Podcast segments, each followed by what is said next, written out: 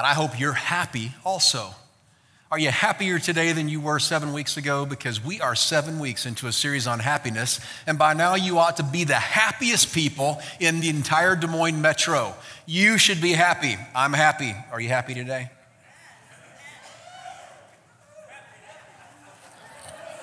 Yeah, so we're happy ish today. Oh, this last week I got to go on a date with my wife, and um, that's kind of fun to do. You know, the kids are gone. And when the kids are gone, you know, like gone, gone, like they leave home and move out and you don't think they're going to be coming back, you look at your wife or your husband and, and uh, you guys look at each other and you're like, what do we do now? Because the kids are gone, right? We don't know what we like to eat. We don't know what we like to do. For years and years, everything we ate, everything we did was all based on our kids and what they wanted.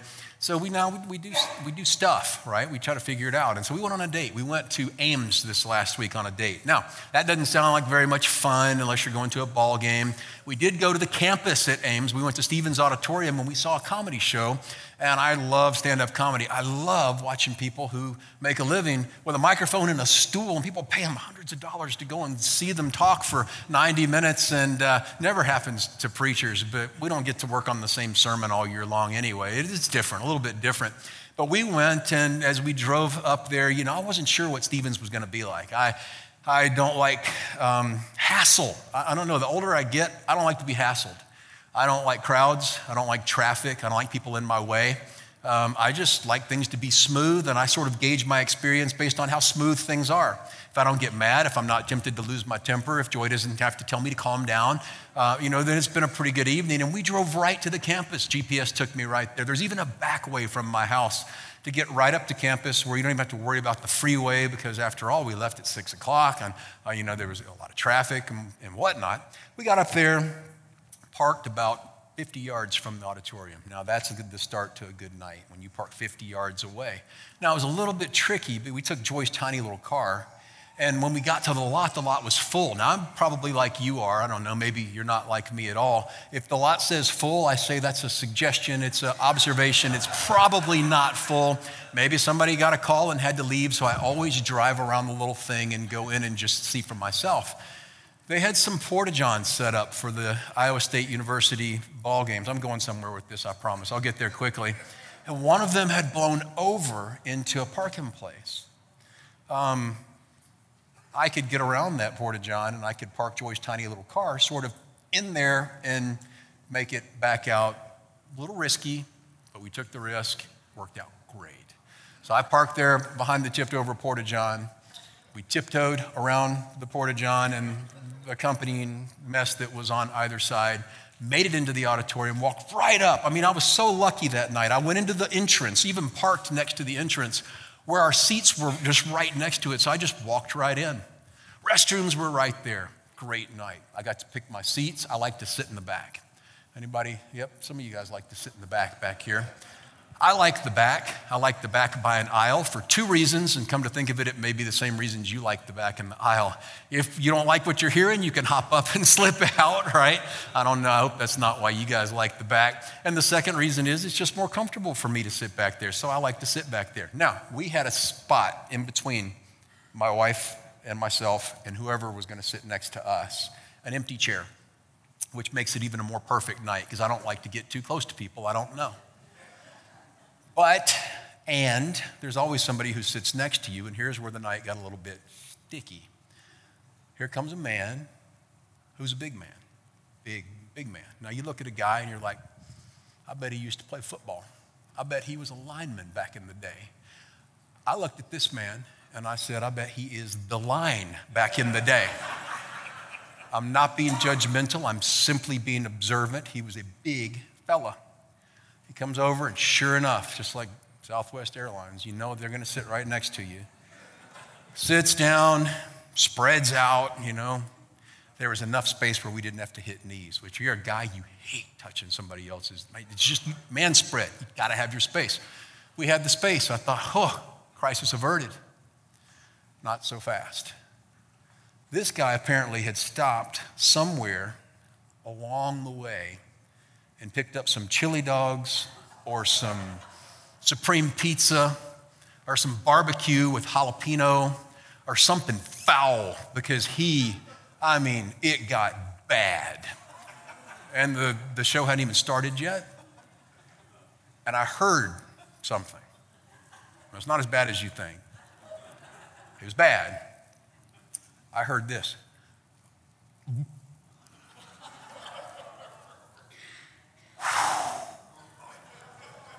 You ever had anybody burp and blow at you? They don't allow firearms in Stephens, or somebody would have got shot that day. I'm a germaphobe. So far, I was happy. The night was going great. All of a sudden, not happy. Didn't just do it once.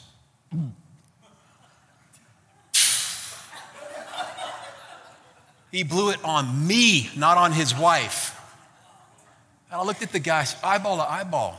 I don't care how big you are, I will hit you. And I will. I will hit you if you blow on me again. And to make it even worse, he clapped. And he clapped weird. And he clapped three times. And he clapped when nobody else was clapping. And so this is how my night went. For the first, I don't know, say 15, 20 minutes, he would.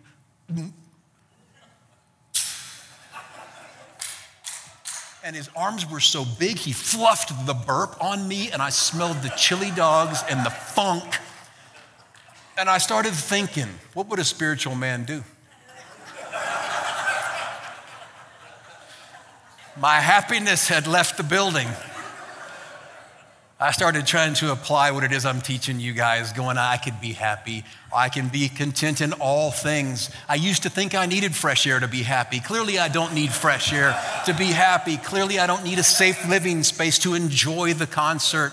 And I said, I'm happy I'm here with my wife. That's great. And then every time I would think about that, he would do that. And it would just, I, I, I got to go.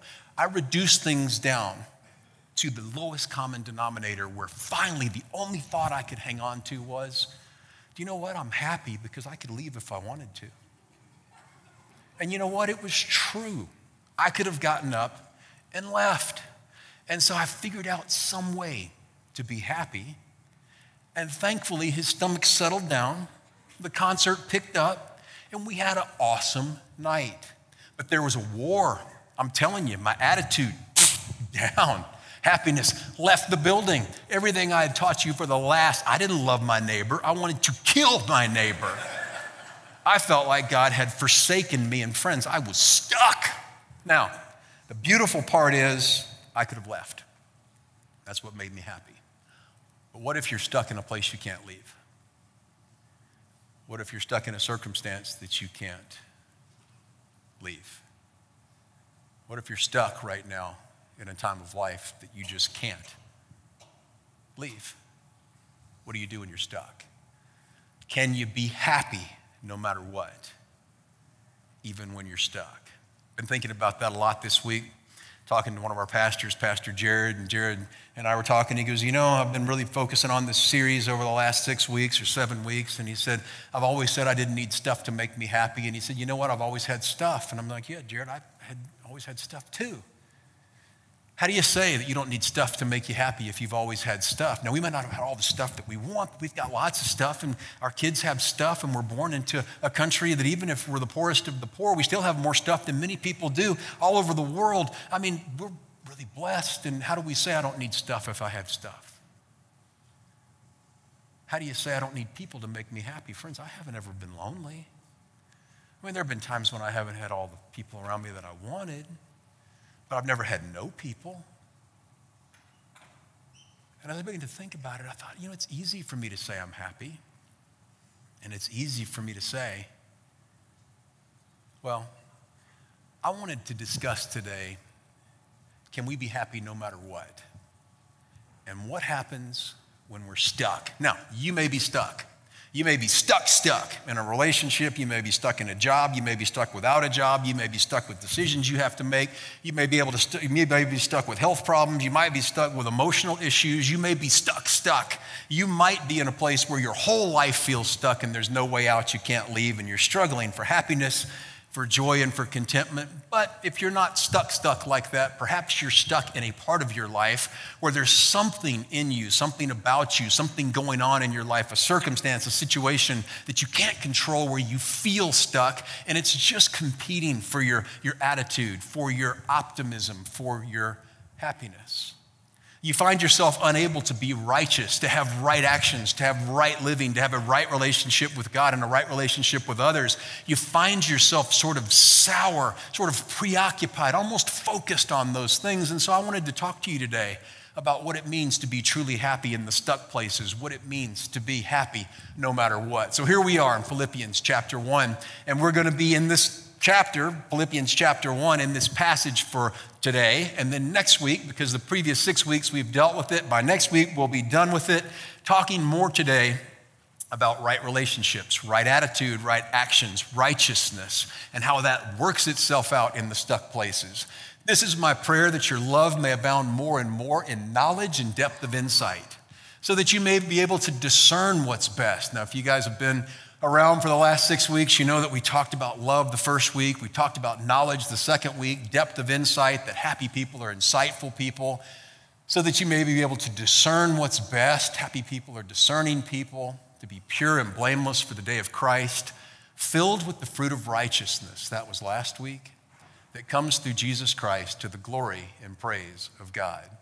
Now, there are a couple promises that we have. The Apostle Paul makes us another promise in the book of Philippians, a little earlier, chapter, or the book of Philippians, the same chapter, a little earlier, where he gives us this promise. And the promise is really important because even in your stuck places, it's something that we can hang on to. And this is what he says that Jesus Christ started something in you. He started something in you when you became a believer, when you chose to confess your sin, to believe who Jesus is, and to follow him as your Savior and your Lord that He began something in you. He began to create in you a new person. He began to give you the strength and power to live in a different way, to set you free beyond what you felt or thought was imaginable or even possible. And as you continue to live this life, the Apostle Paul promised us that, that Jesus is not going to quit, that He's not going to stop, that He completes what He began, that He doesn't give up, that He's working in your life right now, even if you feel stuck. Now, let me state this a way that may be a little stronger. He's working in your life right now, especially in the places where you feel stuck. It's the stuck places that make us the most teachable, the stuck places that make us humble, the stuck places that make us realize our need for God. It's the stuck places that give us soft hearts. It's the stuck places we don't want to be, the places that we can't change, the things that we can't leave behind. But I, I know that we can be happy even when we're stuck and that God's working, faithful to give us, well, to do in us this work that we want so badly to be done. So I'm going to take you back to a passage in the Old Testament that's my favorite passage to illustrate this point.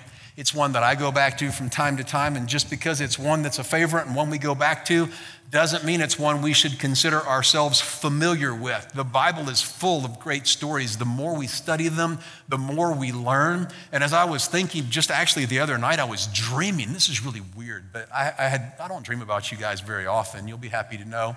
But when I do, pastor dreams, maybe it's just me, one pastor dream. It's always a nightmare, not about you guys, but the only dream I ever have about preaching is I, I, dream that I'm in this church that I don't recognize, and it's full of people who I don't know, and I have to preach, and I don't have a message. And I know I got to stand up and I have to talk, but I got nothing to say, which you may think is like every other week, but it's not, at least in my own mind. And, and the music guy won't stop singing, and he keeps singing, and the songs keep going. And there I am on the front row, and I'm freaking out. I'm always on that side in my dream, too. And that wasn't this dream at all. That's just one that I have that's recurring. And the dream I had was about valleys and caves and stuck spots in the Bible. And I woke up at four o'clock in the morning and I thought, man, there's so many valleys and caves and stuck spots. So many people who are in valleys and caves and stuck spots. What's the Bible say about people who are in valleys and caves and stuck spots?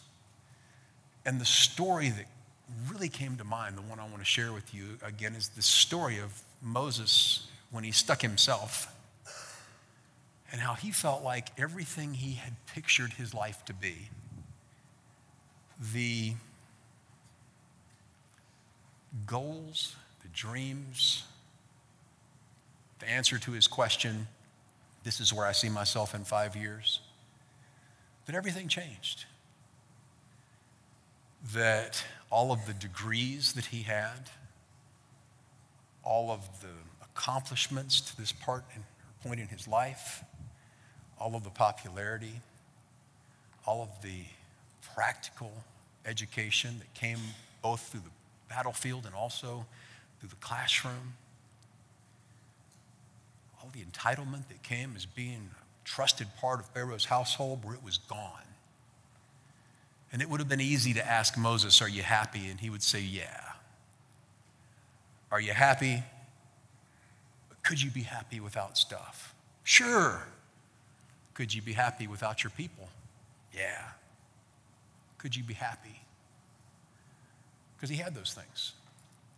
And all of a sudden, he didn't. So we're going to go back to the time, back to the story where Moses was stuck. And I want to talk to you about four things, things that you and I need to think about, stages we have to go through to find happiness, righteousness in our stuck places. The first one is we deal with pride, which is the enemy of righteousness or right living. The second, we have to deal with fear, which is, man, fear, it grips us, and usually it has to do with the things we can't control. Bitterness creeps in when we find ourselves stuck or unhappy or unsettled, feeling that we've been wronged or something should be different. And then finally, moving through pride and fear and bitterness and resentment, we hit a sweet spot where we settle into our groove. We feel God's pleasure. And we find true happiness. Those are the stages that we have to go through. These are the stages that Moses went through. And I want to walk you through very quickly this illustration. And I want to remind you that even if you're feeling stuck, God has not stopped working, that He's working in your stuck places, and there is freedom on the other side that you've never dreamed possible. So we look now together at a story and we're picking up after Moses began this charmed life. Now, Moses didn't begin the charmed life at the very beginning. He began to curse life at the very beginning where he born was destined to die. He was going to be killed because he was born a Jew and he was born in a hostile Egyptian environment where they were scared of the Jewish people and Pharaoh was going to kill all the babies. And you, you know the story. You've seen the Charlton Heston movie or you probably have seen the the Disney movie, or maybe you've heard the story in church before, but he was rescued miraculously from the river by Pharaoh's daughters, and he was adopted into Pharaoh's home, raised in a way that you and I, well, we would love to have been raised. All the money he needed, all the education, all the popularity, all the opportunity. I mean, he literally had any dream that he wanted. All he had to do was decide, this is who I'm going to be, this is what I want to do. And then one day everything changed. One day everything changed for him because he did two things that you and I have a temptation to do. He forced God's timing, and he also tried to force the people who God had brought into his life. When you and I try to force God's timing, we find ourselves frustrated beyond all imagination when we try to force God's people, we find ourselves alone. So Moses looked around knowing that he was a Jew, but also largely an Egyptian, saw his people. His people were being oppressed, decided that he was going to be a deliverer. After all, he had the credentials, the resume, the background. He's the person you would have picked out of a crowd. He saw an Egyptian beating one of his people, took matters into his own hands, and he committed a crime. And he hid the body. And he went from being on the inside to being on the outside in the blink of an eye everything that he thought would happen, his idea for the future, his picture of what his life would look like in the next five years, well, everything changed. And he found himself not only on the outside, but he found himself an outlaw. Pharaoh, who had been grooming him for the throne, now wanted to, to kill him. His own people, who he thought he was saving, turned their back on him and made fun of them. And Moses did what you and I do in our lives all the time he ran. Now, we run from different things. Sometimes you and I, we run from ourselves. And man, we, we like to play games about this. We don't really like to acknowledge the honest truth of, of this running. But man, we just want to stay one step ahead of ourselves because the last thing we want to do is to come to a quiet spot where it's just God and just me. And the dust settles, it's the middle of the night. We're out in the woods. The RPMs in your life one day just kind of drop to a level where it's uncomfortably quiet. And you have to choose do I keep running from myself or do I sit down? Sometimes we run from other people. Maybe it's circumstances, relationships that we've caused issues in. Sometimes it's just difficult people who we don't know how to handle we run. Sometimes it's because they're too close to us and we're more comfortable being alone. Sometimes we run from circumstances in our lives, feeling like if I run from this circumstance to something else, I'll find something better. Now, how many of us in here know you never find anything better when you run from circumstance? When you run from yourself, when you run from people, you can't find something better by trying to outrun the problems. But we do. Sometimes we even run from God. Man, we think about how that happens and how that works out in the Bible, and I think about Jonah. Wasn't that a famous story of running from God? Jonah ran from God, but he didn't run far, did he? He ran right to the belly of a whale where he came face to face with his own choices, and well, that's a different story for a different day. I'd ask you, Pastor Dan, Brandon, can you run from God? Oh, no, you can't, but we try. So Moses found himself running, and he was running to a stuck place. He had stuck himself. Sometimes we stick ourselves, sometimes we just find ourselves stuck. Doesn't matter. Principle's the same pride, fear, bitterness, and resentment. On the other side lies peace. When Pharaoh heard this, he tried to kill Moses, but Moses fled. Moses fled from Pharaoh and he went to live in Midian, where he sat down by a well. Now, what do you do when you're done running? Well, simple.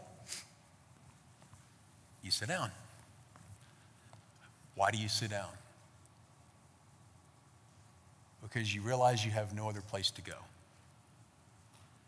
But when you sit down, we begin to face a reality. And we begin to face the reality of our stuckness, which, if we face it the right way, can be the very place and the very thing God uses to set us free, or it can be the very thing that gets us more and more stuck. Sitting down was a beautiful place to be, but first thing Moses would have had to embrace, first thing he would have to have addressed was his pride. Now, I'm going to share an acronym with you that I have shared with you before. And when I share things with you from time to time, it is not because I have nothing else to share. It's because I feel like these things are the most important things for me to share. And I want so badly, if you're stuck, for you to find this freedom and this happiness that comes on the other side. And there's an acronym for pride. And it's one that I came up with years ago when I was teaching church planters from a few different states um, to get out of their stuck places because many of them were stuck. Many of them had sat down. Many of them found themselves frustrated and looking for what's next. And I just want to walk you through this because it's so consistent with Moses' story. It's so important. The first one was position. I'll ask you this question, just like Moses had to ask himself this question. Moses found himself seated at a well. He was exhausted, he was done running. And so you'd ask yourself the question. I would ask Moses the question Moses, are you in the right spot? Are you in the right position? And Moses would have said, Well, I'm not in the position I want to be. Well, how many of you would say the same thing if you're being really honest? In your stuck place, I'm not in the position that I want to be. Sometimes we say, I'm not in the position I ought to be. I'm not in the position I'm going to be. Uh uh-uh. uh well, part of getting unstuck is realizing that we're in the position that God has allowed us to be, which means that we're in the position at that moment that we need to be, which means we're in the position where we find ourselves, well, in a spot where God can work with us. So Moses perhaps struggled as he was sitting by this well. I'm not in the right spot. And then, yep, I am. So what's next? Such an important question for you to ask yourself. One that I ask myself when I get stuck. And the next one we find right here in this story, the next one is R in this acronym pride, it's responsibility. And here's what I want to ask you, and this is what Moses had to, to look at in his own life. Responsibility is super simple. P is, am I in the right spot? Yes, I'm in the spot. Second is, am I going to do what it is that I can do? and not focus on all of those things that I can't things I think I should do, the things I want to do. What is it I can do? Let's look back at this story together, and I want to show you what Moses did. When Pharaoh heard this, of course, he tried to kill him. Moses fled where he sat down. Now, a priest of Midian had seven daughters. These seven daughters came to draw water and fill the troughs uh, to water their father's flock, and some shepherds came along and tried to harass them, right? They tried to drive the women away. But Moses got up and he came to their rescue and watered the flock. Now, you may say, so what? As a matter of fact, I say, so what, at the very beginning, reading this for the very first time or even rereading it. And then I thought about it and I thought, Moses wasn't a water getter. He wasn't a flock gatherer and feeder. He wasn't, uh, he wasn't even in, in the woman saving business. He was just a guy who found himself moving from royalty, who had people to feed animals and soldiers to save women and other folks to do things that were less important. He found himself in a spot where he only really had two choices. And so he did what it was that was in front of him. He did what he could do, not obsessed over what he couldn't do. I don't know if that speaks to you, but it certainly speaks to me in my stuck places. What do you do? You do the next right thing. Well, how do you know what the next right thing is? Generally, it's in front of us. But oftentimes we won't, can't, choose not to. Too simple, too hard, whatever it is. Well, Moses chose the R in pride. Now, the next one is really important. The next one is I. And it's something you and I need to remember. And the I is very simple it's this, it, IT, it's not about me. What do you mean it's not about me? We aren't the central character in the drama of life. We're not the stars. God's the star. We're supporting characters, and He's working behind the scenes in people and circumstance. It's not about me. Can you look yourself in the mirror and honestly say to yourself, life is not about me? It's just not. God, what is it you're doing? And how is it I can be part of that? Boy, that's a mature place to be, supernatural place to be. It's the stuff Paul prays about, it's the stuff of righteousness, and we see it here. We see God working behind the scenes. Moses thinks he's stuck. God says, You're not stuck. Your heart is becoming soft, and that's where I work. And so let's move forward in this story and see how God's working. All he did was get water for some animals and, and save a couple of women who were in jeopardy from some shepherds, and then the girls returned to their father. And he asked them, Why have you come back so early? I guess they got hassled every day and they had to, to stick around until the shepherds left. And they answered, An Egyptian rescued us from the shepherds. He even drew water for us and watered his flock. Now, so what, right? No big deal. Nice thing happened. Ladies came back early, got a few extra hours in the day. Uh uh-uh. uh God is working. It's not about us. And where is he? Reuel asked his daughters. Why did you leave him? Invite him to have something to eat. So Moses agreed to stay with the man. And then there is a lot that must have happened in this time. I don't understand how the Bible is just so brief. It's painfully brief. It's like, give me a comma, a dash, a colon, something, because you go to somebody's house for dinner and they give you a daughter. I mean, it doesn't just happen just like that, right? It's like, yeah, I got an extra daughter. Why don't you take one on your way out? That's how we got a puppy not too long ago, but not how you get a wife. Um, that's what happened. He agreed to hang out with the guy for dinner, got a wife a new people. What do you know? He didn't have any people. All of a sudden, he's got people. Zipporah, his wife, gave him a son. Moses named him Gershom. And this is what Moses said I have become a foreigner in a foreign land. Still struggling. I'm not in the right spot. I don't know what's going on. It doesn't seem to be comfortable for me. I'm sort of out of my depth. I want to go home but God's working. Maybe you feel like a foreigner in a strange land. But if you're at the spot where God has put you or allowed you to be, you're doing what it is you can do and not focusing on what you can't, or struggling but also grasping the concept that life is not about me, then we see, well, another important principle. And that's the D in this acronym.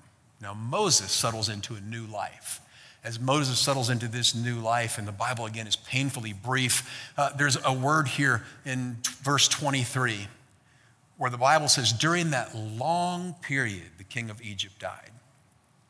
Sometimes stuck places can last a long time. Matter of fact, most of the time, stuck places last a long time. Whether they're part of our life that's stuck or the whole life that's stuck, they seem to last forever. This stuck place lasted 40 years, the book of Acts tells us. He was stuck, stuck but he was adjusting.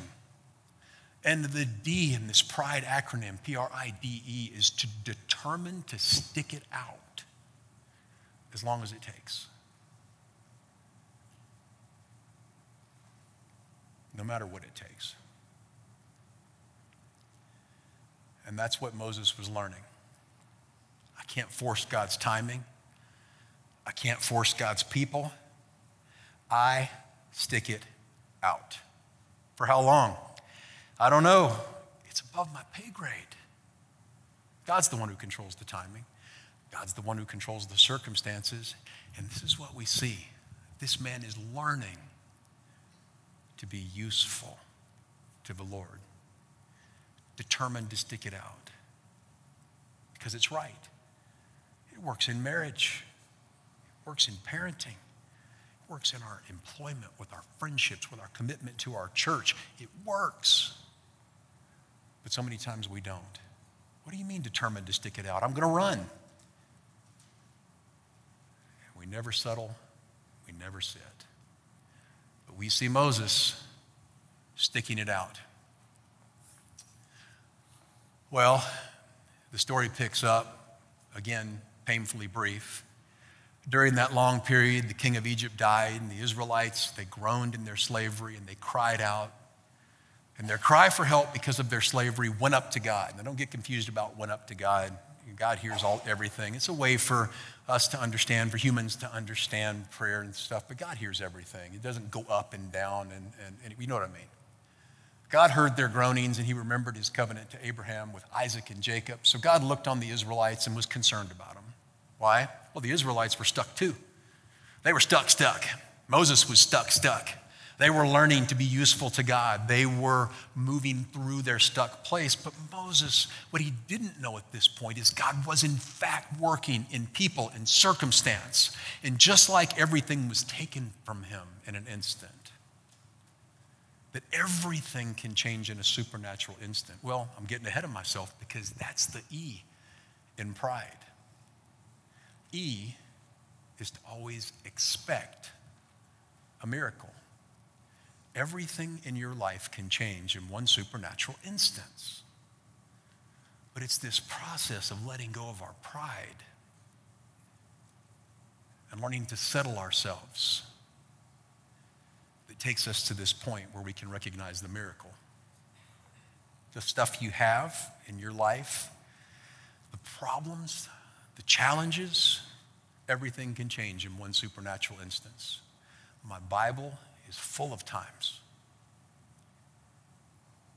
where I see people who had no hope all of a sudden filled with hope, who had no solution all of a sudden get an answer, who had no purpose all of a sudden become purpose filled. And this story that we're studying, it's no different. Moses had settled himself into a groove, but it was the groove of familiarity, the groove of shepherding, the groove of doing the same thing over and over again for 40 years. And I have this picture in my mind of Moses. You know, when you leave for work, your kids, you know, they hug your leg if they're little, and your wife will give you a kiss on the cheek or whatever, and off you go. You drive out, right? I have this visual of Moses walking out Maybe it's in, like, let's say, I don't know, the 10th or 12th year of him doing the same thing over and over and over again. And he looks over his shoulder and he sees the little town that sort of sprung up, sees his wife and kids waving, sees these scraggly little sheep following along behind. And I can't help but see a smile on his face. Him looking up to God saying thank you. I think he found happiness, even though he was in his desert. The desert, by the way, the Hebrew word midbar, means to speak, or extrapolated means God speaks. I told you in the stuck places, these quiet times. Expect a miracle because, friends, everything can change in one supernatural instance. Let's finish the story. Moses was tending the flock of Jethro, his father in law, the priest of Midian. He led this flock to the far side of the wilderness. He came to Horeb, the mountain of God. There, the angel of the Lord appeared to him in flames of fire within a bush. And Moses saw that though the bush was on fire, it didn't burn up. And he said, Huh? That, that's unusual. So Moses thought, I shall go over and see this strange sight. Why does this bush not burn up? When the Lord saw that he had gone over to look, God called to him from within the bush and said, Moses, Moses. And Moses said, Here I am. Everything in Moses' life changed in one supernatural instance. Now, we work through pride, but if we're not careful, we run into something next, which is fear. You and I understand fear, we, we get it. I don't have control. I'm not quite sure what's happening. The stuff I had is gone. How am I going to take care of myself? And we have to struggle with fear. We've talked a lot about it. Pride will rob you of your happiness, your righteousness. Fear will rob you of your happiness and your righteousness. And then as we move through fear and realize we can't control anything, that we don't know the future, that God really does care for us and care about us, then we move into this next stage and it's a smoldering, subtle, bitter resentment that I really deserve better, that I got the short end of the stick, that something's just not right. And you, you, you'll get there if you're not there. And you move through that. And you say, you know what, God, it may not have been fair in my mind, and I wish things were, were different, but you're still God. I want a soft heart. I want a humble spirit then what comes next? What comes next is happiness, that sweet spot where you find yourself lined up with God's purpose for your life. And you see some things you never thought possible. But it's not for your glory anymore and not for our plan, it's for God's. So, are you happy no matter what? That's my question. Are you happy in your stuck places? Are you wrestling through these times of life? Because if you're not in one and you haven't just come out of one, chances are you're going into one. God is a God of the stuck places. And happiness is the gift for those who choose to serve him. Father, thank you for my friends.